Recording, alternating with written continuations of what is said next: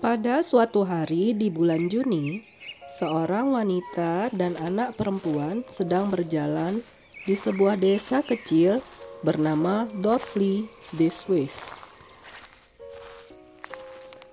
Anak perempuan itu bernama Heidi, berumur lima tahun. Yang berjalan bersamanya adalah DT bibinya. Orang tua Heidi sudah lama meninggal. Bibi DT, adik ibunya yang telah mengurus Heidi sampai sekarang.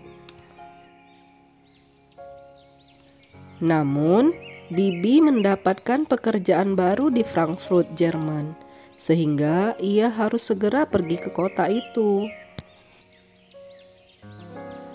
Maka, Bibi berniat menitipkan Heidi pada kakeknya yang tinggal di atas gunung. Kakek adalah ayah dari ayah Heidi. Mereka berdua melewati desa, mendaki jalan setapak di pegunungan menuju pondok kakek. Selagi berjalan, Bibi DT merasa cemas. Apakah kakek mau menerima Heidi dengan baik ya? Pikirnya. Kakek adalah orang yang sedikit eksentrik. Sudah sejak beberapa tahun yang lalu, ia tinggal di pondok gunung seorang diri tanpa bergaul dengan siapa pun. Orang-orang Dorfli pun takut kepada kakek. Tetapi apa boleh buat, aku tidak bisa membawa Heidi ke Frankfurt. Kata Bibi DT pada dirinya sendiri. Di tengah perjalanan, mereka bertemu dengan seorang anak laki-laki berumur 11 tahun. Namanya Peter. Selama musim panas, setiap pagi Peter mengembalakan kambing-kambing milik keluarga-keluarga dari desa Dorfli.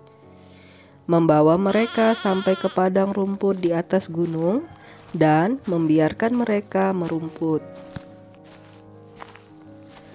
Di sekeliling Peter sudah ada banyak kambing, dan Peter pun sedang menuju pondok kakek. Akhirnya, mereka bertiga tiba di pondok kakek yang berada di puncak gunung.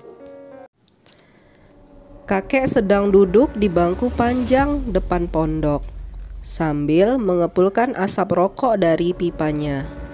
Lelaki tua itu memandang mereka dengan seksama. Selamat siang, Kek. Saya datang untuk mengantarkan cucumu Heidi. Apa yang kau inginkan dariku untuk anak ini? Sampai saat ini, saya telah mengurus anak ini selama empat tahun. Tapi sekarang, saya mendapatkan pekerjaan bagus di Frankfurt. Maka, mulai sekarang, tolong kakek urus Heidi ya. Saya tak bisa membawanya ke Frankfurt. Tapi kalau anak kecil ini mulai menangis, apa yang harus kulakukan? Kakek pasti tahu kan? Terserah kakek sajalah. Tapi kalau nanti ada sesuatu yang terjadi pada anak ini, semua disebabkan oleh kakek kan? Kakek menjadi marah mendengar perkataan Bibi DT. Hei, jangan kurang ajar ya. Cepat pergi dan jangan datang lagi.